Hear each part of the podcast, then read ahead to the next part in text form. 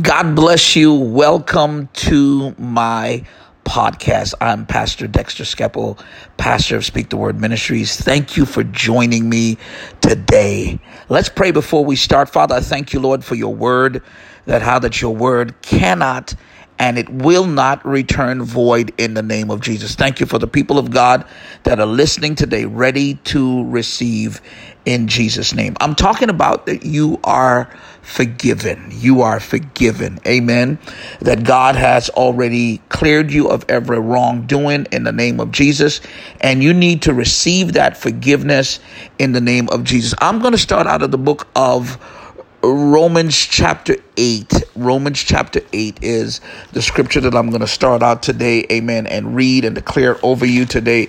It's a powerful, powerful scripture, amen. It's out of the book of Romans chapter 8, verse 1. And this is what it says here in Romans chapter 8. It says, There is therefore now no condemnation to them that are in Christ Jesus, who walk not after the flesh, but after the Spirit. Hear that again there is therefore now no condemnation to them which are in Christ Jesus, who walk not after the flesh, but after the Spirit believers, every believer, every person that have accepted Jesus Christ as his Lord and personal Savior, you and I have access to God's grace in the name of Jesus.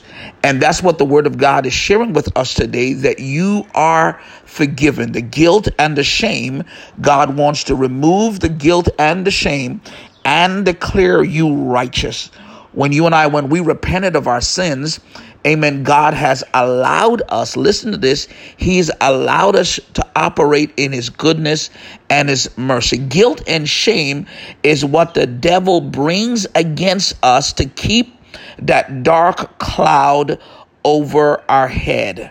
I said, guilt and shame is what the devil brings to us, to our thought life, to our emotion, to keep us in that dark place, amen, where we're shamed, where we're walking with our heads down. And I want to declare over you today that your sin has been forgiven. Amen. You need to say that with me here in the name of Jesus. My sin has been forgiven.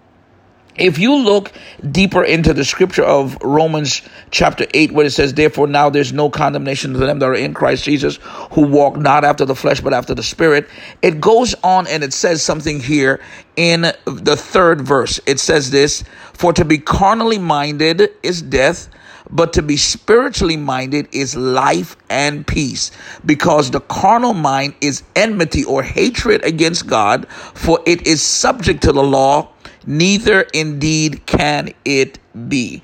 You and I, amen, when we accepted Jesus Christ as our Lord and personal Savior, there was automatic, there was forgiveness of sin. There was forgiveness of sin. When you get saved and accept Jesus Christ as your Lord and personal Savior, according to Acts chapter 26 and verse 18, it says this that God had opened up our eyes when you and I, when we accept Jesus Christ, our eyes, our spiritual eyes was closed. Amen. Our spiritual eyes were closed. And the Bible says that our eyes have been opened. What else happened at salvation? We turned from darkness to light. And God gave us something that we in ourselves could not get ourselves and God gave it to us. Jesus gave it to us when he died on the cross. What else happened when we got saved? Amen. God gave us power over Satan. I said, I'm telling you again, God gave us power over Satan. What else did he give us when we got salvation? The fourth thing that he gave us, he gave us, listen, he gave us the forgiveness of sin. And that's where all the shame that you and I have in our past, all the things that we have done wrong, all the things that we're trying to hide and put away. God is saying that I have forgiven you. Isn't that a wonderful thing? Not only is salvation and the opening of eyes and the removing of darkness to light and the power over Satan and the receiving of forgiveness of our sins, but God has given us eternal life. You need to say, Hallelujah.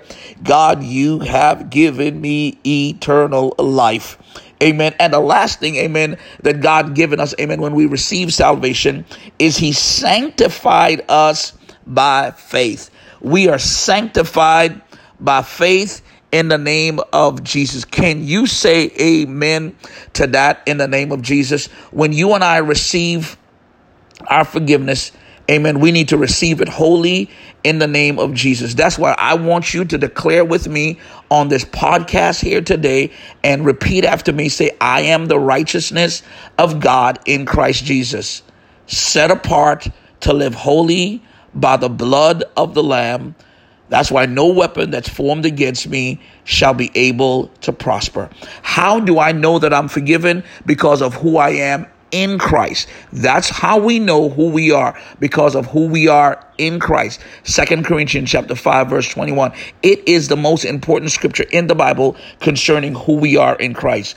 I am the righteousness of God in Christ Jesus. Thank you for listening to me. Amen. Thank you for listening to me on my podcast. Amen. You are forgiven. Amen. That's the name of our podcast today. Write me, Pastor Skeppel at yahoo.com. It's easy to remember. Or you can put Pastor, P O P A S T O R, at S T W M I dot net. Amen. Again, Pastor, P A S T O R, at S T W M I dot net. Amen. Please find us. I want to be able to release God's word over you. Remember, amen, that you are the righteousness of God. Keep on, every time the devil brings you, you are the righteousness of God in Christ Jesus. You are the righteousness of God in Christ Jesus, set apart to live holy by the blood of the Lamb. You can declare that no weapon that's formed against you shall be able to prosper. Thank you for listening. Amen. May God's blessing be upon you. And I declare, amen, that you are the righteousness of God in Christ Jesus. Bye bye.